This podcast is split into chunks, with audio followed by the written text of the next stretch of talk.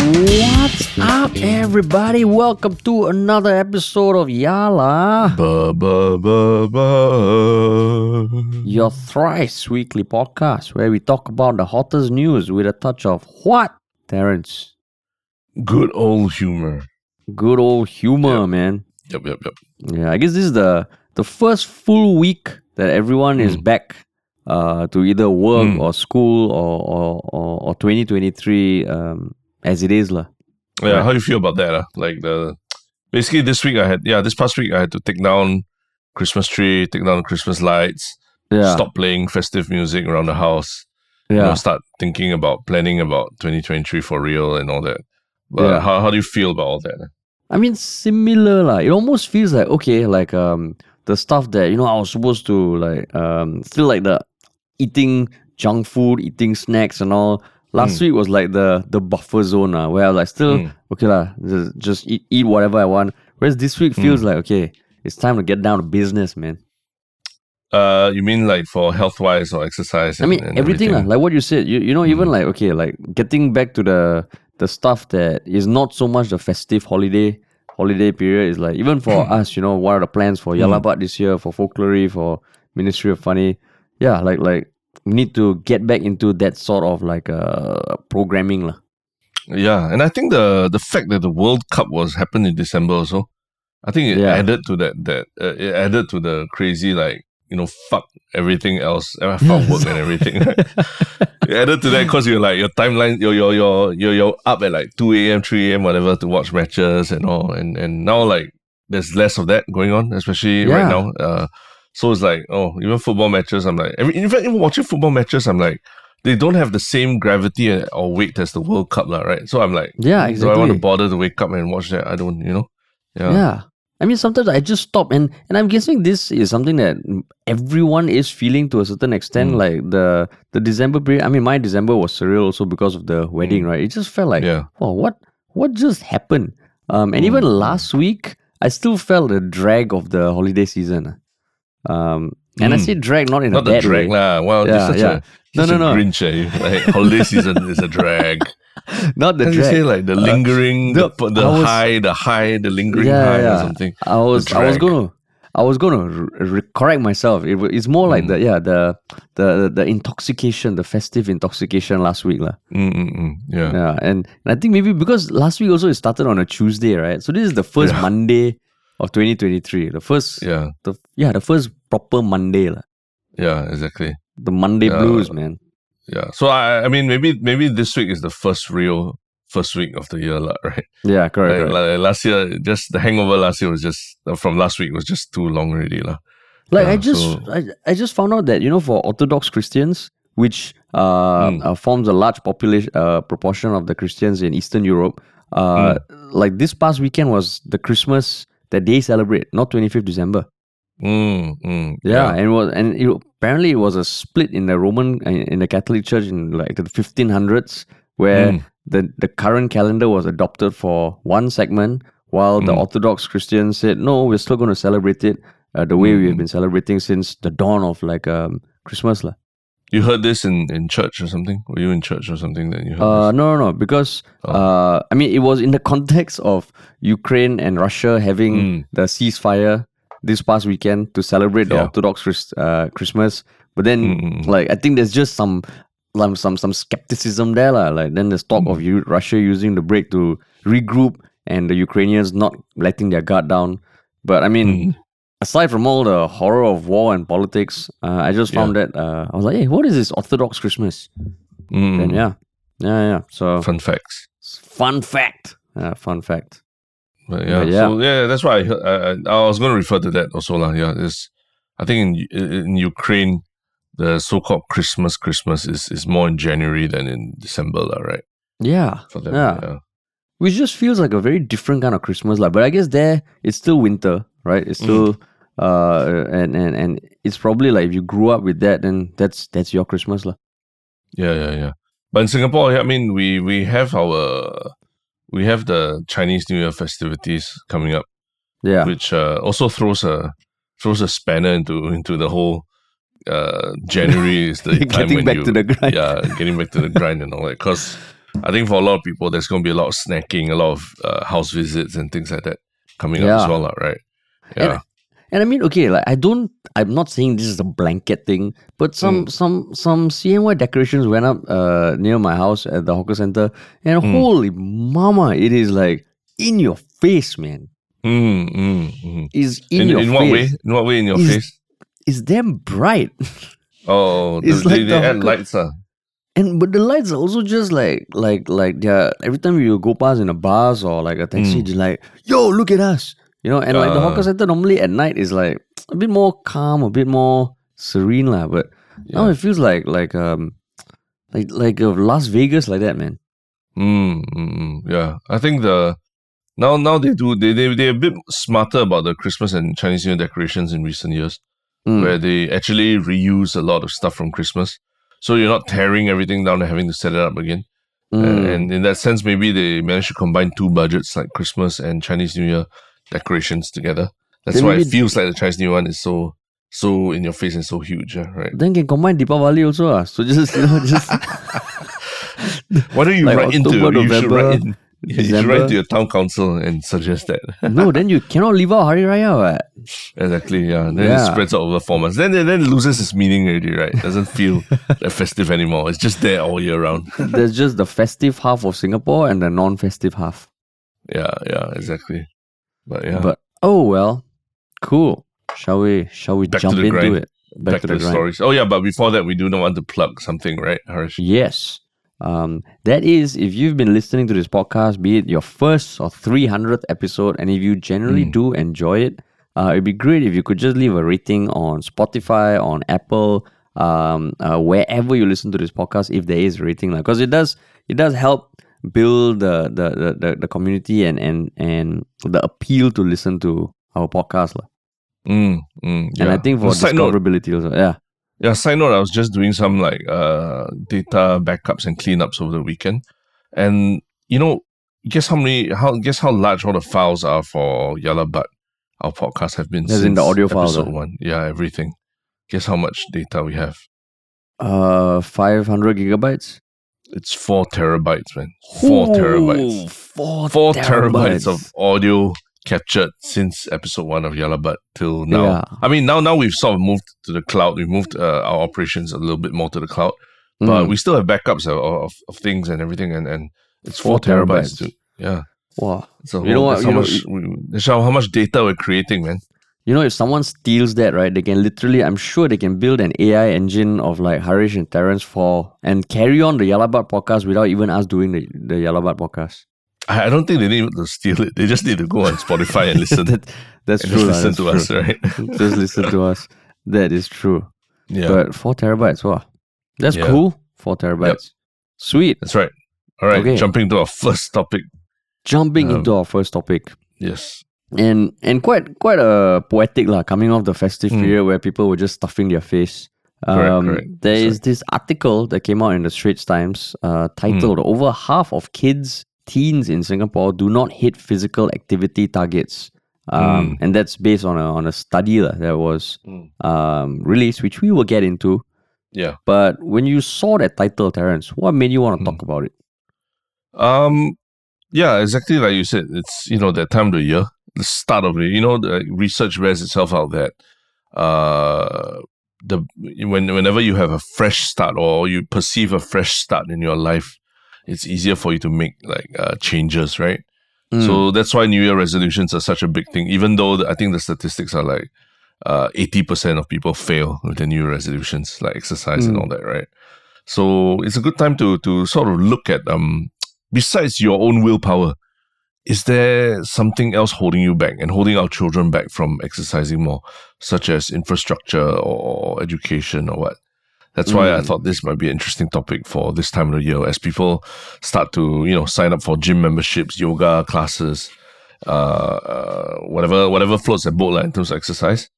And, Mm. and but but think about like the larger scheme of things. Where does Singapore rank in terms of uh, physical activity? lah? But this is focused specifically on on individuals up to 18 years of age lah. Correct, So- correct. But it starts Uh. there, right? It starts there. Don't you feel that a lot of the habits that you have today, uh, in terms of physical activity, stem from uh, where you where you started as a ad- adolescent, as a teenager. Yeah, as a teenager, yes, but before that, not so much lah. Mm, Like in the okay, in the primary school and and and all that. Um, Mm, so so that's why, that's why I'm also curious to hear your take, given that you are a parent. Uh, mm, mm, mm. um, and and okay, so so just some context, right? The report was released by the Saw Swee Hock School of Public Health at the at NUS, um, Mm. and it was a research that basically used like ten indicators, um, Yep. and it was. Uh, the study was conducted uh, in using data from Singapore, but also 56 other countries. Uh, Mm, and the data was from all the national surveys and large scale studies, uh, all looking for those same 10 indicators. lah. Yep. And uh, it's also important to note that the data was from July 2010 to July 2020. So just as the pandemic was about to take flight. lah. Uh, you mean? Oh yeah, like the you for the the last couple of years of the of the Yeah. data, lah, right? Yeah. Yeah, yeah, correct. Because at first I was thinking, wow, if you use the pandemic data, it's going to skew everything, man. But Mm, yeah, lah, they did it right before the, the the pandemic really like I guess at the start of the lockdown. lah. Yeah, Um, so essentially, like for the overall score of physical activity for people up Mm. to 18 years of age, Singapore scored a C minus. Mm. Ouch. C minus. Minus. Yeah. C, not just a C, a C minus. Mm, You know, in a mm. country where the academics, even though there seems to be less emphasis on academics now, um, to do uh, C minus, and basically C minus in the context of meeting the global recommendation of at least sixty minutes of Mm. moderate to vigorous exercise per day. Yeah. Yeah. Yeah. So That's so so that was overall lah, but there are other other stats uh, uh, across the other indicators lah. Which would you like to to to give a peek what how we scored? Um, I mean, we we there were certain good scores and there were bad scores. That's why I average of C minus. Mm. Uh, for example, we got an A plus for how well our community and environment supported physical activity, which I think we Mm. will discuss a little bit more of. And uh, B for how the government promoted and implemented such opportunities. Um, but uh, you know, for other aspects like family support and sedentary behavior, we got uh, B's and C's lah. So it's not great. Um, the, the the interesting thing is that um, you can actually look up. Uh, I think that's something that you found, right, Haresh? A, a report card, a short form report card that sort of puts everything in the form of uh, infographics, and that's Mm. where you can really see where where you know uh, we scored like really bad grades for lah. Like um, you know, uh, I think sedentary behavior, for example, refers to uh, spending less than two hours of recreational screen time. I'm guessing per day, lah, right? Uh, And Mm. Singapore scores a C minus, which means that we spend our children, our eight year old children, spend a lot of time uh, on their screens. And Yeah. um, in terms of family and peers, uh, we also score C minus in terms of uh, encouraging eight year old kids to play outside when the weather is suitable. lah. So it's not the, these aren't good grades and they're not uh, things to shout about. But at the same time, we we have scored better on on average, right, than a lot of other countries, right? Mm, mm. I think so. So so uh like which countries uh? Uh, I think they said that the global average, if I'm not wrong, the global average was A D plus. uh, A D plus. Yeah, a D plus for D the other 50 for all 57 countries, lah, right? Yeah. Mm, 57 countries in study received an average of D plus. Um, So the the ones that are the top, they're not A. They don't get A's either. Uh, Yeah. the Finland and Japan emerge at the top with an average grade of B minus. Yeah. So it's not it's not all. I know. I mean, this one's a the the curve doesn't really work it's that way here. class, lah, lah. It's a tough class. It's a tough class.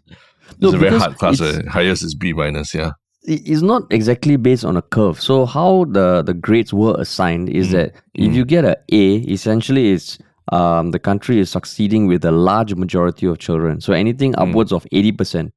Um, Mm. So a B is anything between 60 to 79%. C is anything between like 40 to 59%. Yeah. So if you're C minus, it just means about half lah, about about Mm. half. Yeah. Um, that's right. So that's why there's no A plus lah. There's no Yeah. there's no A plus uh, overall. Yeah. Um, so so like, but okay. So I asked you, uh, this one when I saw the title, I was Mm. like, of course lah. They're, like I think that's a global thing, right? Of course, of course, kids, adults these days are probably not getting enough uh physical activity targets lah. So Mm. why this was not something that was like, oh my god, really? Or was it for Mm, mm, you? Um, I think. I mean, it's not a huge surprise, uh, Mm. but I think it's interesting to talk about the differences between countries, lah.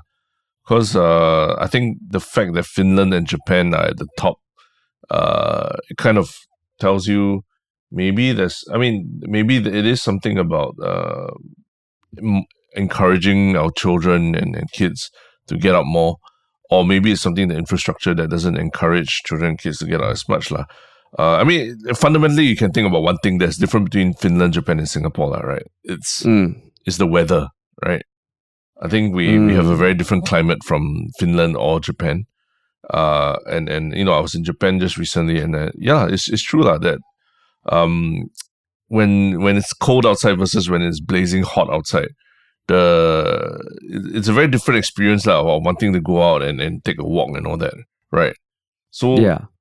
it- uh, does it surprise you that countries with like winter and, and cold climates like like Finland, for example, or even Japan in the winter and all, does it surprise you that their their their kids are a little better than us in terms of getting out there and playing? Um, yeah, it doesn't surprise lah. But I'm just looking at the scorecards for the other countries, Mm. right? So, so just Yep. just looking like um, okay, so overall uh scores, Bangladesh got a C minus, Mm. uh, China got a C, Hong Mm. Kong got a D minus, India got a C, Israel got a D minus, Japan got a B minus, Yeah. Lebanon. So these are primarily Asian countries, lah. Mm. Um, and certain countries got a F, but I think it's because there's not enough data. Mm. Uh, okay. So Korea got a D minus. Mm. Korea got a D Mm. minus. Mm. Uh, Thailand got a D. UAE F. So yeah, so amongst the ones that had conclusive, Singapore, if you think about it, compared to Malaysia, uh, D minus, Malaysia C minus, Singapore. So so Singapore probably yeah, like the weather seems to play uh, uh, uh, uh, uh could be a factor, and in that context, Singapore still did okay lah. Mm. Mm. Yeah. Um, How about the But- infrastructure though? Like like uh do you think uh Singapore's infrastructure has a part to play in terms of uh encouraging people to spend more time outdoors? Um, I think so because I think well, I think I think there's so many factors, and it just so happened like over the weekend also I went to a, a friend's place where there were kids there, and and me and Mm. my friends who are all around my age. Some have kids, some don't have kids. We were just talking about what it's like to grow up as a kid now versus back then, lah. Um, Mm. and I think the infrastructure right now, first of all, we don't have like that many open spaces to play. Uh, Yeah. Right. I would imagine, of course, you got playgrounds and all that, but I would imagine if you're in a place where there's more, more greenery, more parks, more this, which is why I was surprised about Japan. Mm. Um, Mm. and and and that's where I think I think Singapore has the infrastructure, but it's almost like it's a bit too structured. Mm. Uh, but like as a as a parent, right? Yeah. What do you feel? Like I'm sure your thoughts going from uh, uh no kid to having a kid has evolved Mm. also lah. Right. Yeah. Uh, I mean, to I think like one stark difference between say Japan and Singapore is uh yes, Singapore has a lot of spaces around that, right? Mm. But uh, more often than not, they're quite crowded, lah.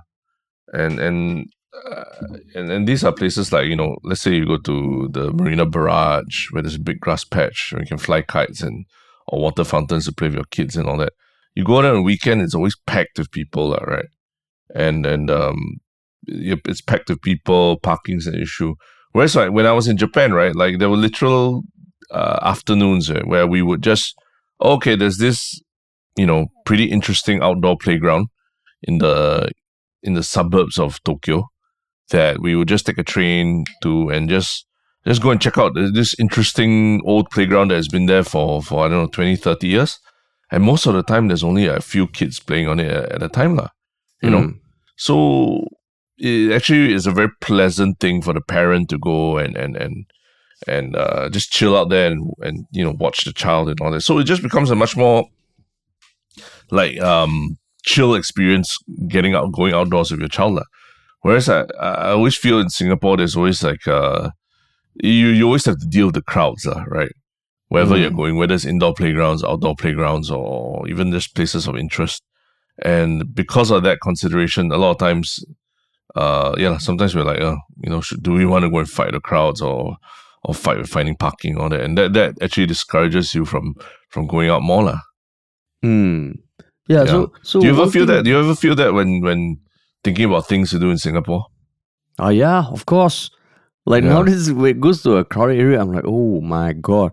Um, I think that day that uh we we went for like a long walk at night and we ended up at MBS lah, and it Mm. was, you know, a long walk. Like sometimes it's very calming, very cathartic, and all. Then the moment we entered Yeah. MBS, right, I was like, oh my god.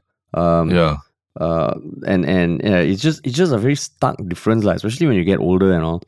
Mm, But- mm, I think one thing that came up when I was talking to my friends yesterday, because um, one of them, he his kid is uh, seven, and mm, uh, he and uh, along with another friend um, signed up their kids for like a soccer soccer academy, soccer class, lah. You know, mm, mm, soccer mm. training.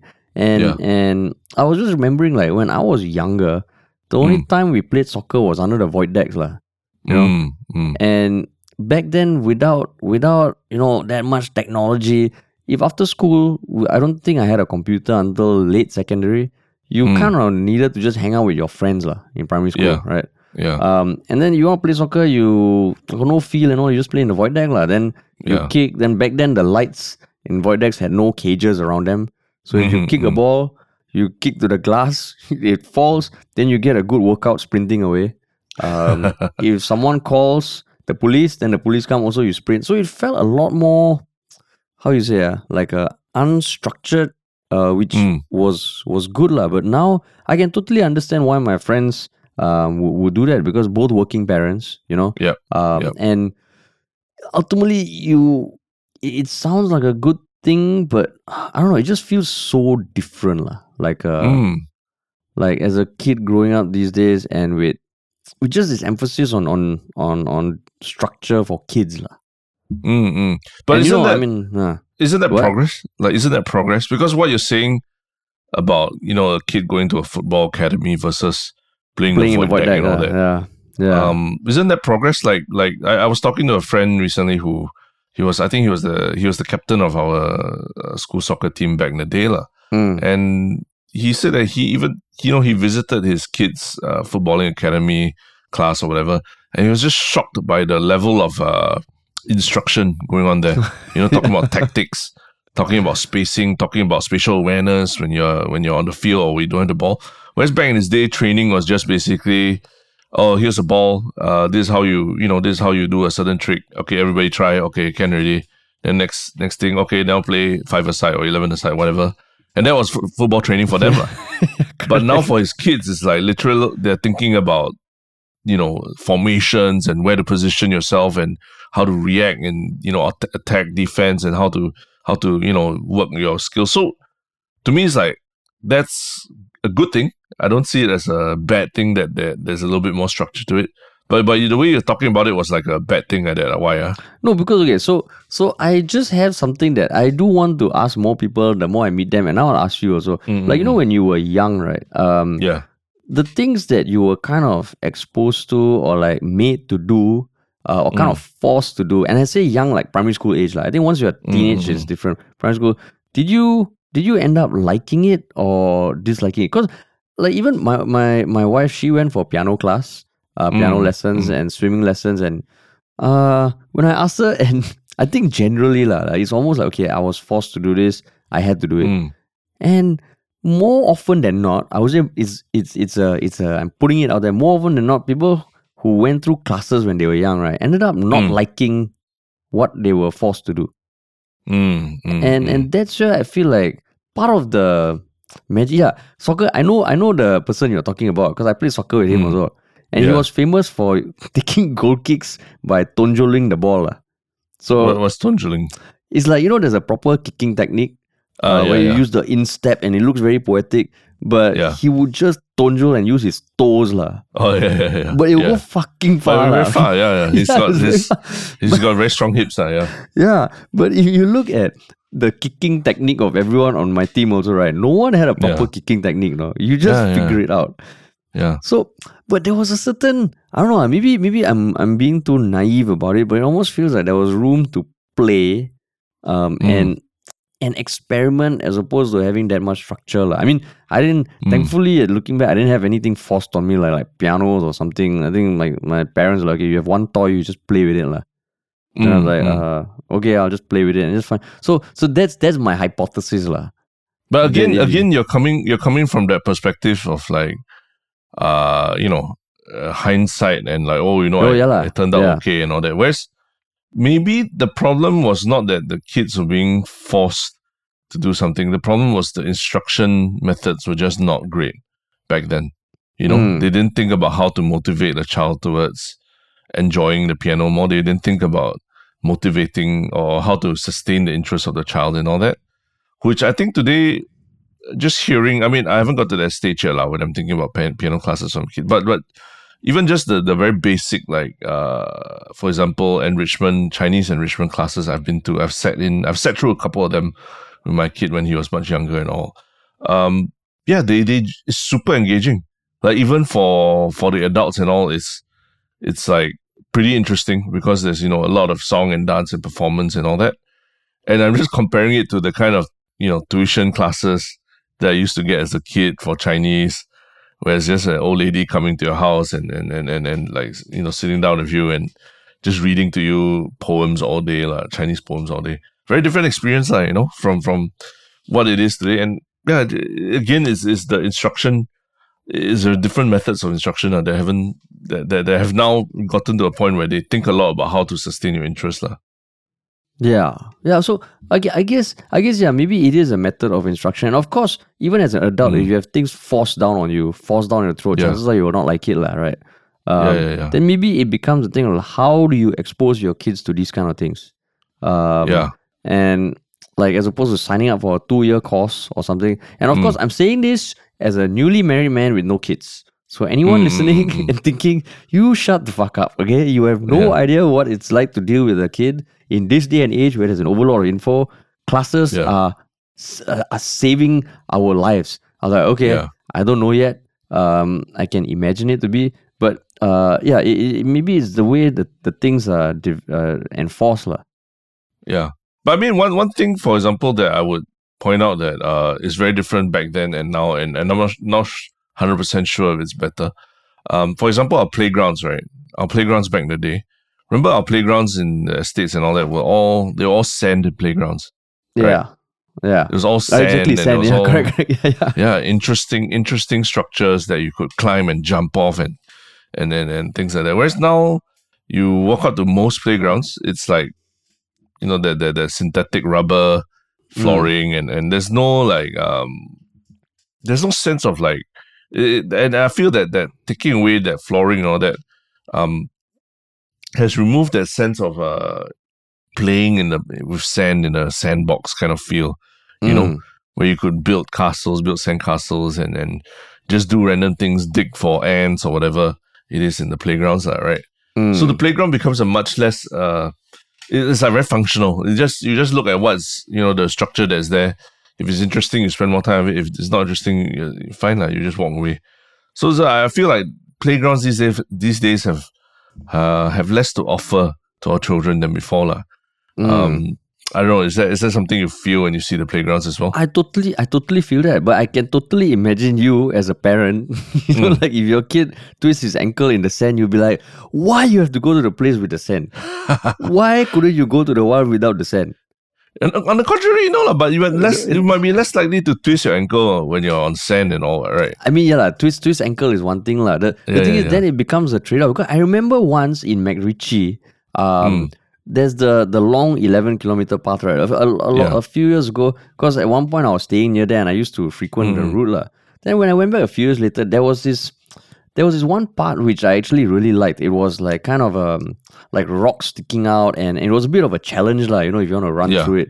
The next time I Yeah. went back, it was all like just gravel, no, you know that kind of like small Mm. gravel. And Yeah. it just made it seem like, huh, in the middle of uh, the forested area, why you got this trail of gravel? But I think it's because a lot of people got injured there. Ah, I see, I see. But it's Then- much less enticing to to walk on that, right? Yeah, because it feels okay. Like the beauty of MacRitchie or, or those nature reserves is that you feel like you're in nature. Then suddenly you got this Mm, mm, thing that's there, but then it becomes the whole debate, like what you said. But it's progress. What you get less people injured. It Mm, makes it mm. more accessible. Isn't that a good thing? Isn't that a good thing? But but that's why yeah. So the, my question is whether like even you know all these synthetic rubber floorings are necessarily uh do they necessarily really get peop people get people less injured? Because a lot of times you know you've seen the flooring it, it degrades to a point where there's potholes and things like that, and and, and it's still you know the terrain is still all over the place. Whereas sand you kind of like so it's kind of an organic feel and, and you know and if if you watch a toddler or infant just on sand, they sort of understand how it works pretty Mm. quickly. lah. They don't, you don't, it seems like you don't need to teach them how to walk on sand. They sort of just get a feel because their feet can really feel and understand the ground uh, Yeah. properly. lah. So, so, um, you know, I, even down to like, like, I think there's a, um, related to our second topic also. lah. There was this big debate going on about uh, our football players playing their matches on artificial turfs versus natural grass and Mm. and ended, ending up getting a lot of injuries, like you know. So so Mm, mm. even not even for adults, you look for kids as well. For it's it's I think it's the same problem, lah, you know. And then it makes playgrounds much less enticing for children, no, to to hang out at, to, to just spend time exploring. I, I think I spent so much time back in the playground, you know, just like collecting random cups of like sand and, and I don't know doing what with them, lah, but building all sorts of different structures with it, lah. But now there, there's none of that at, at all the modern playgrounds. ah. Yeah, yeah, Yeah. exactly, and it, and it ruins a bit of that kind of like, like the sandbox is really like like that. Like it's a, it's it's there's so much mystery and uncertainty, and of course I can imagine if your kid plays in the sand, they come back home, they bring sand home, lah, right? Yeah, yeah. So but that's life, right? That's life. That's that's what the world. That's what life is. Uh. You can't like hide from sand forever. That's that's we're an island after all. I agree, but Yeah. then, but then I don't know, man. Like, like you know, like um, last week, um, uh, Sim Wong Hoo, the founder of Creative, passed away. Um, Mm. and and just reading up about him, yeah, he was a total badass trailblazer. Uh, but he also wrote wrote this book called Nuts. Uh, do you hear about that? Mm. Yeah, it stands yeah, for no yeah. U-turn syndrome. Um, and it's a term that apparently he coined, which talked about how Singapore, even at his time, or even more so Mm. at his time, was structurally not the best at encouraging like um people to push the boundaries. Like an example he gave Mm. was that in Singapore, uh, you can only U-turn where car where there's a sign that says you can U-turn Mm, mm, right? Um, so all other turnings you cannot U-turn. But in other countries, I think he referred to Europe at that point in time. I don't know how it is now, but in, in countries like that, you can U-turn anywhere except where Mm. there is a no U-turn sign. yeah, yeah, yeah. So i- i- in one way, it's like okay, you can you can wherever, wherever, but if you see this, don't. Apart from that, it's all good. But Singapore is a flip, and it just struck me as like, hey, actually, that's a that's an interesting way to look at it. Look at the structural difference, lah. Mm, yeah, it's true. But then- yeah, I mean, it's something that I I I, I, think also struck me when we- when we were studying the US as well, lah, right? Mm. when when the roads were i mean the places i lived in the cities like philadelphia and uh, new york the roads were really just uh like square grids uh, right Mm, and mm, and a lot of times oh shit i missed a turn you just you know turn at the next turning and you turn around then you come back to your to where you needed to go lah, right basically Yeah, yeah, it's correct, like a, you just do a small loop whereas in singapore it's like oh you miss you miss this turn ah, okay go 600 meters ahead find the U-turn, then you U-turn, you fight through the traffic there, the U-turn back, and then slowly come back to your place. But oh shit, there's a little, there's a little thing you can't just U-turn and come back at that. Cannot, yeah. cannot, cannot. So I, I've encountered that quite a few times in um when I, I remember when I first came back to Singapore and it was was was going around and all that, and I always felt is it is it just that we're too um is it me being too spoiled by having having the right to just turn everywhere, or is it that in Singapore everything's so structured that you really just can't deviate from the path, lah, right? It's like jaywalking also lah, right? I think we spoke about it. Do you jaywalk? I jaywalk like crazy, man. Mm, yeah, Like almost like traffic lights. Okay, they help, but don't need all traffic light always, but I've met some people who say they don't jaywalk. Wow. Okay. Depends. I guess depends on how confident they are that if something happens, they can run fast enough. But That's like even if the right? road is clear, no. oh, okay. Then that, that's strange. Unless, yeah. I mean, yeah. Just make sure there's not no nothing wrong. lah, No police or what. lah, Right. Yeah, so th- that's the thing. Like, there's this this fear. Uh, but you know, interestingly enough, the same report, right? The only thing that we got a A A a plus four is um Mm. the community and environment, lah. And Yep, and yep. because almost ninety seven percent and above of uh, parents uh, who have like kids five to five five and a half to eight years old uh, said that the presence of open areas, parks, playgrounds, swimming pool, gyms, sports activity clubs all encourage uh, the children's physical activity. Mm, mm, mm. So everything Correct. you were saying about the sand just now, right, is all doesn't count, dude. People No. feel that, yeah. Yeah, I mean, based on research like just- this, Yeah, but it's just a statistic that that there there are these open areas and parks and playgrounds, but whether they're good or or, or really encourage you to use them, that's another question, lah, right? dude, this A plus, right, is going to be printed and framed in every office in the civil service in Singapore. It's like we got an A plus, we got an A plus for this. The Okay, URA, it's gonna come with like it's gonna come with like a, a little gold frame and everything. a gold frame. So, so I Yeah. mean, that's why it's interesting. Uh, like, uh, we'll put a link to all the reports because the Mm. Straits Times articles, like they always do. Maybe there's something we don't understand about why they cannot just link to the report. Had to Uh, just to keep Google you to keep you on their side, lah. Keep you on their side. right? Yeah, you just had to Google so much to find the damn reports. And Mm. the reports, yeah, there's the scientific report, but there's also these more uh, readable, long uh, and short uh, forms, like, and they're available at Yeah. the NUS website. Yeah. Some have to dig there. So we'll put a links to all of that. If you've got a minute, it would be interesting to, to see. Mm, mm, correct. Yeah. But then, Yeah. um, since we're talking about the priority of, uh, you know, sporting or outdoor activity Mm, vis-a-vis uh, other kinds of activities, right? mm. It's a that actually brings us to the second topic, uh, which is precisely that kind of uh, that kind of discussion that has blown out into the open north of Singapore in Malaysia. And what is Yeah. this big discussion? it is the the discussion that um an an upcoming Jay Chou concert uh, that's going to Mm. be held in Malaysia uh and all the requirements it has of the stadium to be set up a certain way with the stage set up a certain way will mean that 21,000 seats will Mm. be unusable for an upcoming uh, football game between Malaysia and Thailand.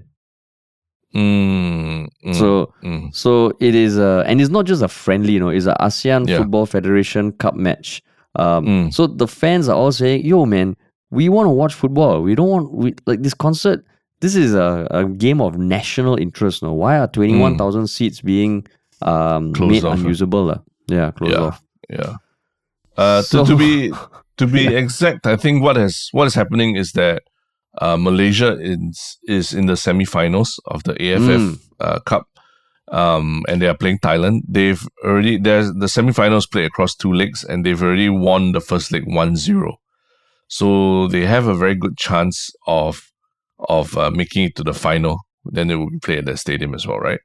Uh, But Mm. because there is a concert this coming Sunday on the 15th for Jay Chou's concert, they've already started to set up the infrastructure for the concert. That means building a stage on one end of the stadium, which has closed off 21,000 seats uh, already for the for the build up to the concert, lah, right? Mm, and therefore that means the second leg of this uh, semi-final which is being played i believe on tuesday tuesday night uh, the 10th january tuesday night the second leg of this final will yeah they'll have 21000 less seats for the audience ah.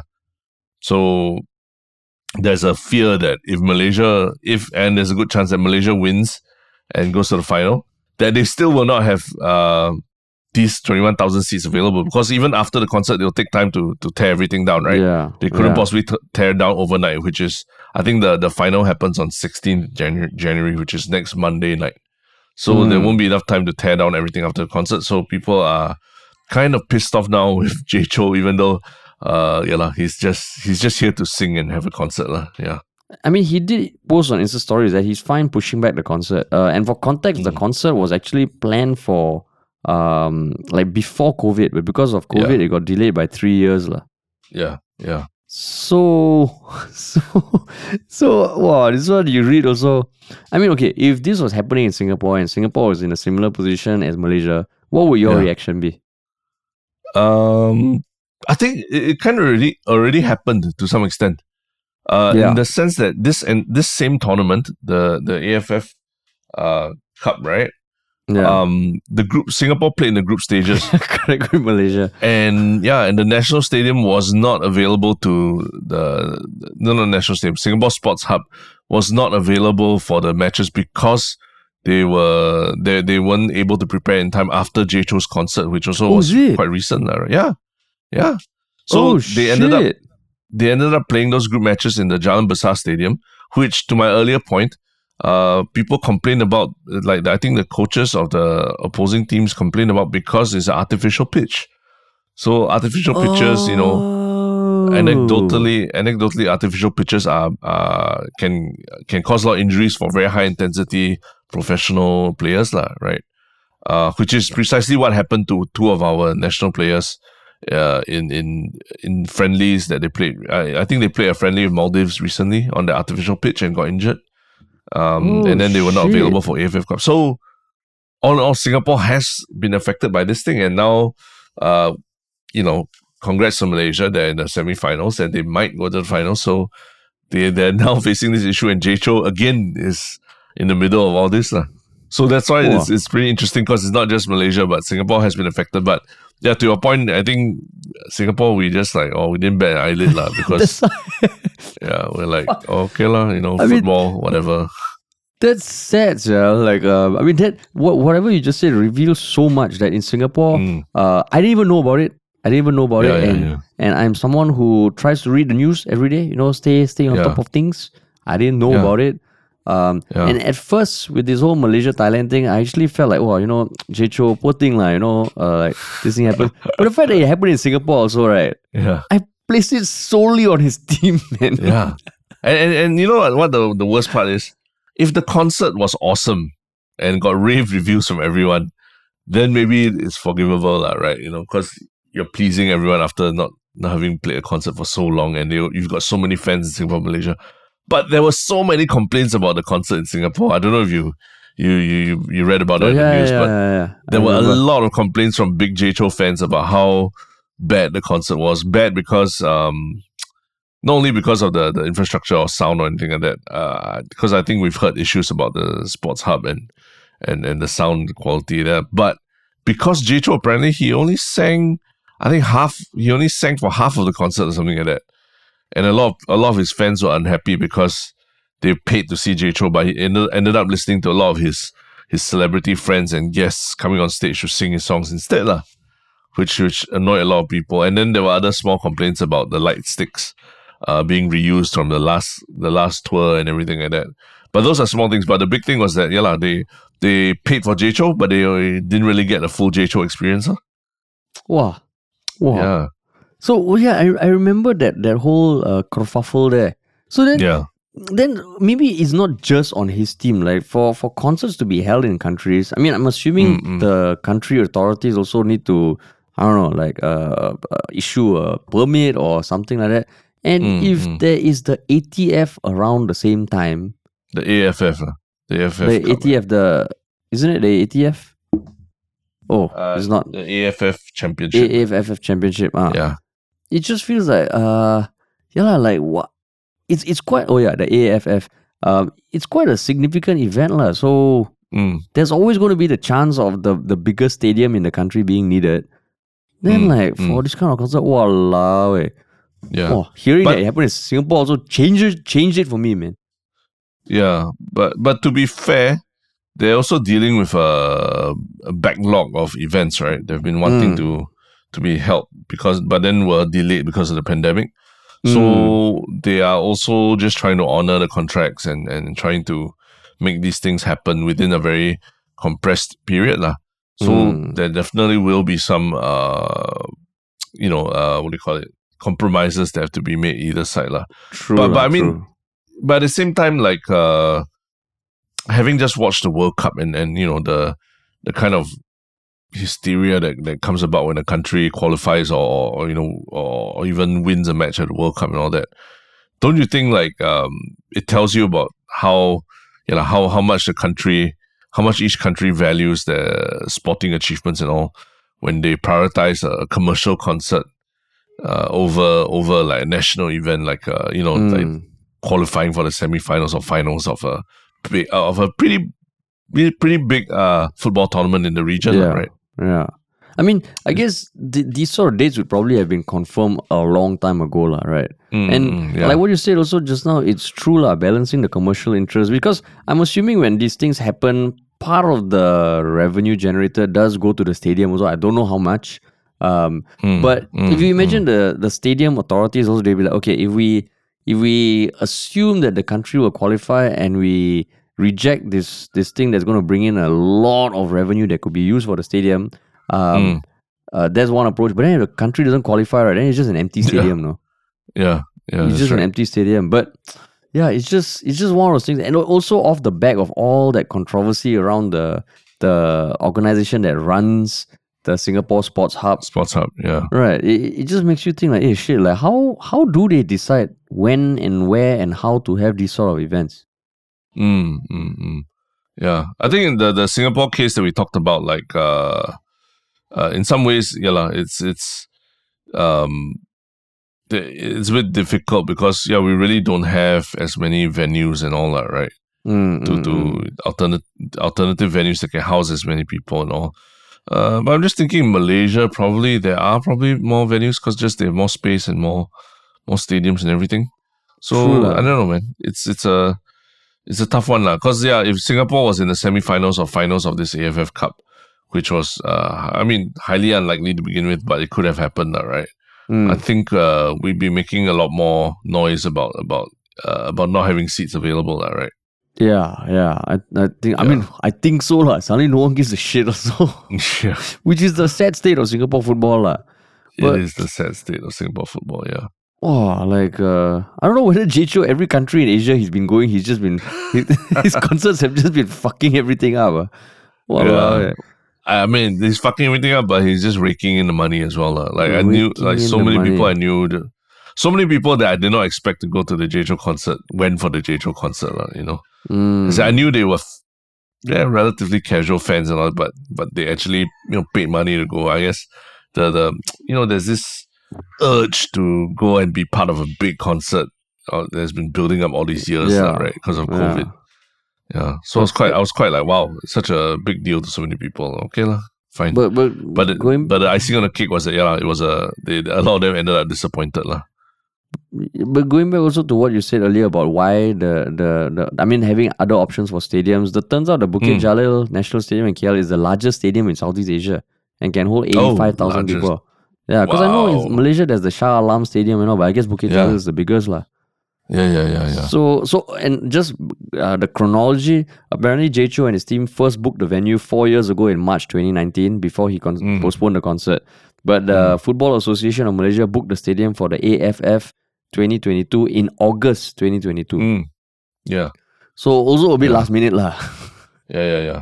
And I think Jay Chou said, and Jay Chou said, uh, he he can postpone the concert. It's not a problem, and he just wants to sing for his fans, lah, right? yeah, yeah. I mean Uh, that's then I'll say, tell that, tell that to the Singapore fans, because they want they wanted you to sing for your, for the, them, but you didn't sing for them. You only sang fifty percent of the time.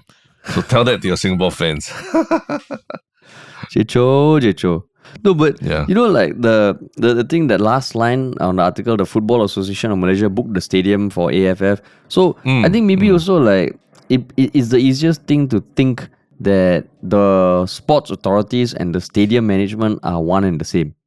But not. But yeah. I guess not lah. Like I don't think the Singapore Football Association also has first dibs on the national stadium at uh, or the sports hub. Uh, uh, regardless lah. I think I guess it's run like a business lah. Yeah. Unfortunately, yeah and yeah that's where hopefully i mean I, I, hopefully this is just uh because of the pandemic lah, right there's all these clashes yeah, and hopefully we don't experience anything as disruptive as the pandemic uh ever again at least not in our lifetimes yeah, uh and yeah lah, then and and then maybe we can go back to having like big Jay Chou concerts spaced out from big football tournaments. lah. Yeah. And Yeah, we don't end up having our we don't end, end up having our national players injured right before big tournaments because they play on artificial turfs. lah. Yeah, Yeah. exactly, exactly, exactly. But yeah, Ooh. enough uh, enough complaining about Jay Chou. uh, what is your one shot comment of the last few days? Uh, my one show comment is uh, uh, like a long time commenter, uh, majestic uh, economist six. Uh, this was on the subreddit thread for our last podcast, you uh five five, where we talked about the Potong Pasir family discovering that the HDB flat they lived in, uh, Yeah. there was there was skeletal remains found of a of a man who was dead for nine years lah. Uh, that Mm, happened mm, mm. two years prior. So Majestic Economist Six um, wrote that when uh, he was a boy in primary school, called to his great grandmother's house because she had passed away, and being confused about death lah. But, but now working as a pastor, he has taken Mhm. care of so many funerals where the person passed away in their home, and he pointed out that people dying at home is a lot more common than people realize, uh, because people, elderly people, prefer to die at home than in a hospital lah. Um, but Mm, also that that uh, he can understand why people might not want to uh, purchase a house where someone died. Uh, so yeah, I, I guess that that one line about knowing that people dying at home is a lot more common than people think. Because I think yeah, you grow Mm. up with this notion that people don't die at home. You know, a home is Oh, where yeah. where you grow, but when you grow old and die, it doesn't happen at home. But but Yeah. it's true, it does happen a lot. Yeah. It's a yeah, yeah, I think it's a more sobering common, comment. ah. yeah, yeah. it's more common phenomenon than we think. lah. Yeah, Yeah. yeah. But uh, what about you, Uh, man? Um, actually, let's take a step away from our Reddit and go to the cesspool that is TikTok comment section. Mm. Mm, mm. Because uh, I mean, if, if you don't already know, we do have a TikTok account where uh, Tristan, our, our our man, our, our guy on the ground, has been posting a lot of uh, little snippets of from our podcast. Mm. and just I think you know there have been a few that have gone like like quite a number of views and comments, and usually they're about uh, Singapore issues like uh like uh you know GST, cost of living, cost of living in Singapore versus Taiwan, for example, in the episode we did with Andy Chen. But uh just recently we posted one that was the the title was Gigachad Zelensky Zelensky. So Mm. we I think we talked about how Zelensky has been um, has been you know uh, fronting the PR for the war between Ukraine and Russia, lah, right? Mm. I mean, he's been on a he's gone to the U.S. He's made a speech at Congress and then made the news and all that.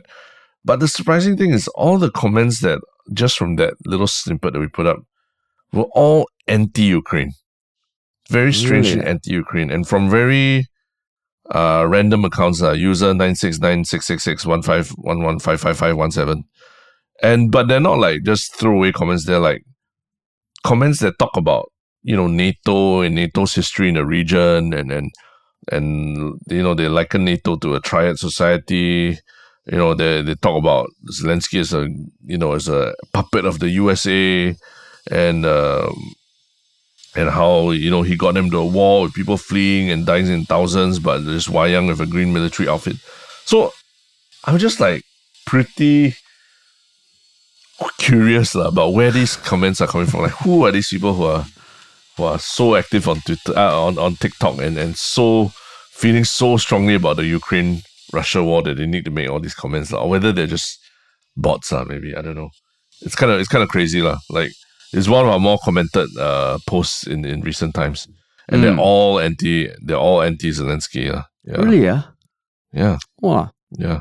Interesting. So you is that a challenge to those commenters to show themselves, or just like No need lah, no need. It's No just need. just like like it's just uh, interesting to see where like wow this barrage of uh, you know very one sided comments all coming from various people that don't seem to have had much other activity on on TikTok other than just commenting on on on stuff related to Ukraine and Russia lah. Yeah. Mm. So your show Kinda crazy. comment is the the introspective evaluation or maybe not so shook comments on our TikTok TikTok channel. Yeah, correct, correct. Yeah, I mean, it's, de- depends on what, what side of the fence you're on, lah, right? Whether it's shook or not. But uh, it's just Mm. interesting. I think it's just interesting to highlight like how yeah, what's what's going on in the world of TikTok? Because TikTok is is much much less. TikTok comments space is much less uh self regulating than say Reddit, right? For example. Mm, mm, mm. So so I'm not sure what's what's going on with what's going on there, lah. But just Mm. interesting to see, lah. Like why why are- you know our video it's not like our video went viral or anything like it's not not say it's got a ton of views but it's got a ton of comments like almost trying to shoot us down as much as possible Is it? yeah it feels like uh, you know a missile is directed at this video and as it was launched into space they just everybody just like they fired like 30 different missiles at it lah. wow. yeah Huh. Interesting, huh? interesting huh? Interesting. yeah. Interesting. But Cool. yes and what is Oh. your one shock thing Uh, my one shook thing is uh is an article that I read by this guy called Paul Millett that is titled "My Twelve Hour Walk." Um, Mm, and basically he talks about the, uh, the trying this this concept of taking a twelve hour walk with no phone, no route, no plan, just go. Um, and and he he adopted it from the creator of that term, I guess, the twelve hour walk, Colin O'Brady, who Mm. was an extreme athlete. lah. I think he did a world record attempt across uh, to walk across Antarctica and all. And initially, when I read the article, I was like, "Oh, it's it's quite interesting because the the guy Colin O'Brady apparently came up with this because from his time doing Mm. extreme stuff, and any guy who went through army or any any one who maybe didn't go through army but went did a marathon or a long run, you know that certain times when you push yourself, there's a certain sense of accomplishment that comes with it, lah. You know. Um, Mm, mm, mm. but as you you know you start uh, your job you have a family you have all these other things it's hard to get away and go like do a military exercise or a route march or some extreme thing lah. so Mm. he coined this thing called term like a micro adventure lah, which is just like okay it's something you can do in your day-to-day life but it brings Mm. you to that place where wow, you are physically tired you're mentally tired but it's it's a bit a bit meditative. And i thought hey that's actually quite a cool concept and i want to try it one of these days just go for a 12 hour walk around singapore No phone, No no, phone, phone, and no, no nothing. nothing, yeah just go no route and just go where where life where life takes me the only thing is when i was googling to find links to this and all i found out that that it's turned into a movement lah, where there's a book there's a Uh. course he talks about Oh. it he goes around the world Oh. talking about the 12 hour then i was like mm, Uh, uh, yeah, yeah. Okay it's something that's commodified admittedly so when you google it don't be turned off by like oh shit there's all these things that are selling me shit um, just Yeah, yeah. just Singapore. just try and have one in appreciate the Singapore. concept yeah Singapore, what? we have what you you go for reservist. That's essentially your your two weeks your two weeks uh mission. What you know, No, you get away from one- family. They can't they can't contact you, and then you oh But I the- got no the- phone. the- I can't. the point of the 12 hour walk is you go without a route. So you just walk where where you feel like. In army reservists, you can do that, is it? You, can't, can't, lah, but You can't. you can really you can really disconnect from from work and family, and and no one can blame you for it, lah. Which I and, and I was laughing earlier because. To me, this twelve hour walk thing sounds like Is the the perfect excuse for. no, no, no. It sounds like the perfect excuse for a husband to be cheating on his wife, or or vice versa. I've I think I've literally met people who like they love reservists because it's a chance to get away from their their wife Yeah. and their family and and you know but I, I'm literally meeting them at a bar, you know, in the middle of the reservist, that kind of thing, and they are partying and dancing with people and all that. So this 12 I hour mean- thing sounds like, oh yeah, you dis- I'm going to disappear for the next 12 hours. Yeah, don't don't I'm uncontactable. don't look me up. Yeah, I'm You know. contactable. Have nothing on me. Yeah, don't don't don't. Yeah, if I end up like just staying over at a hotel or something, don't blame me. Or so I'll just be tired or whatever. Hey man, hey man, anyone can do what they want with their 12 hour walk. I'm Yeah, just gonna walk. I'm just gonna walk uh, and, and see lah, and see and see how it goes. I, I just thought it was a cool Yeah. concept lah. It's an interesting yeah. concept lah. gonna happen to walk past Geylang or something also, is it? No lah, I'll, I'll walk and watch Avatar by myself at the same time lah. Oh, at the same time, No, no. As in, I walk for 12 hours and then the Avatar thing Oh. can come either in between or something lah. oh yeah, perfect. Not when you watch movie also, when you watch movie also, uh, so called uncontactable. Yeah, yeah. Yeah. So 15 hours of uncontactability. 15 Yeah. And the hours. side, and the side issue, it's really quite difficult lah. in Singapore. Like, I think a couple of days ago, I had to get my phone, uh, the battery replaced, right? Mm, And I was, so I was literally without my phone for about four or five hours. mm. and I really felt disconnected from from daily life. I couldn't I couldn't call people. I couldn't get a car. I could I had to queue up for a You taxi. didn't know where to I had go. to You didn't know where to go. I didn't I didn't even know where to go. You know, I had to like try and call people to try and get the address and all that. And, and and talk to the taxi uncle and tell him where I was going, you know, that kind of thing. So oh, it's it's it's quite impossible to live now without uh, your phone on you or some form of connect, uh, connectivity on you. lah. That's what I realized. lah. All the more Yeah. why you should do the 12 hour walk. It's a micro adventure, dude. Be open to micro adventures. Micro Yeah, yeah, adventures. that's right. Yeah, to all those people going on micro adventures away from wives and, and your families and all Hey, that. husbands also. So, Uh, confirm got some yeah. women go on micro adventures away Correct, from correct, husbands. yeah. Okay. So that's you have a champion here helping add, helping you with your alibi. lah. Yeah. Spread the word. Spread the word. Exactly. yeah. I heard of this thing called micro adventure, idiot. you don't think it's okay for me to just disappear for 12 hours without Yeah. any contact? Yeah. You, sure. yeah, there's a book about I it. heard it, so it this, must I be heard it on this podcast. This There's guy a on this book. podcast talks about it. Yeah, you There's a book yeah. and there's an app. Yeah. So it must be a good thing. Must be a good thing. yeah. Okay, what's your shock thing? lah? Shitting on my shock thing so much. Yeah, what's your shock thing? No, my shock thing is uh is a book that I'm reading by Mm. uh uh an economist from the Wharton School at the University of Pennsylvania. Uh, her name is Katie Milkman, and her book is called "How to Change." Uh, getting from it's called wait, let me just yes, "How to Change," getting from where you are to where you want to be. Mm. So, I mean, I chanced upon the book because I read, I just happened to read a review about it. And then, yeah, because uh, she's apparently very good friends with uh, another another author and, and professor named Angela Duckworth, um, whom I think did a very famous TED talk about the concept of grit, Mm. uh, G R I T in children, right? And and and how grit is the most important determinant of uh, a child's success in life and all that.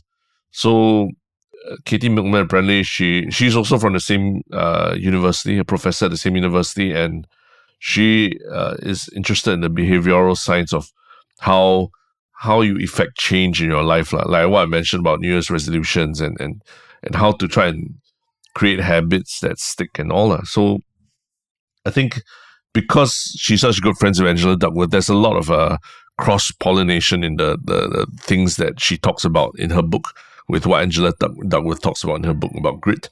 So Mm. yeah, I I think that there's a lot of interesting things about if you want to, you know, uh, not just for yourself, but let's say to encourage people in your life to change their habits or do things differently and and all. There's a lot of little little uh, tips uh, that that, that this book Mm. tells you, uh, backed up by scientific experiments and data and all. Uh. Uh, so so so I mean, the, for example, like like the, the, the probably the biggest thing, the one of the big takeaways from even just reading a, a part of the book is that cue based planning, so to speak, is the the best way to to really uh, get yourself to you know do something that you typically would shy away or procrastinate or forget to do lah. Uh, Cue based, meaning like an alarm or something. ah. uh, meaning like uh, you you you give yourself something that reminds you that you need to do something else. For example, like uh, you put a let's say you put a soft toy of a duck at your kitchen table, Mm. and the cue is that if you see the duck, it means that you need to go and put on you need to go and put on your shoes and go exercise. So if you put that Oh. at your at your dining table, so every day when you go downstairs and you see that that duck on the dining table, then you're reminded, oh, okay, I need to go and exercise and do my thing now. Why the fuck So, would you so use a, if you use a duck, if the thing I feel like you should go, sh- you feel like you want to go shower and take a bath or something. Yeah, yeah, but that's the thing. The, the funny thing is that it, it's and research bears this out that if you use very strange, uh, very strange things as cues Ah. to get yourself to remember to do something, uh, it's much more likely that you will do it, lah. As opposed to oh, if uh, you know, if I just if I I just I, as opposed to just telling yourself oh, if I I'm going to try and exercise every single day, every single morning, go for a run, that kind of thing. If you just Mm. have a little little uh, something that just sits there and just reminds you, oh, maybe you should do this. It's much more effective in getting you to do it, lah. Mm. So so so that's for example, those are little little things that she she writes about in her book that are quite interesting. So yeah, in So another- the new year, yeah, Another hack for people who want to get away from uh, with stuff from your partner. If you leave like your Mm. boxes and all in the hall or something, right? Just say it's Yeah. a what? It's a cue base. Is what? cue based planning, cue based planning. to remind yourself to dress up before you go out, right? Yeah. if you don't do the dishes or something that plate, you're like, oh, oh yeah, it's cue based planning. You know, it really makes Yeah, me yeah, yeah. appreciate how there's dirt in every part of our lives, and we need to embrace it. Yeah. Yeah. Twelve hour I mean, you've walk heard the cue based planning.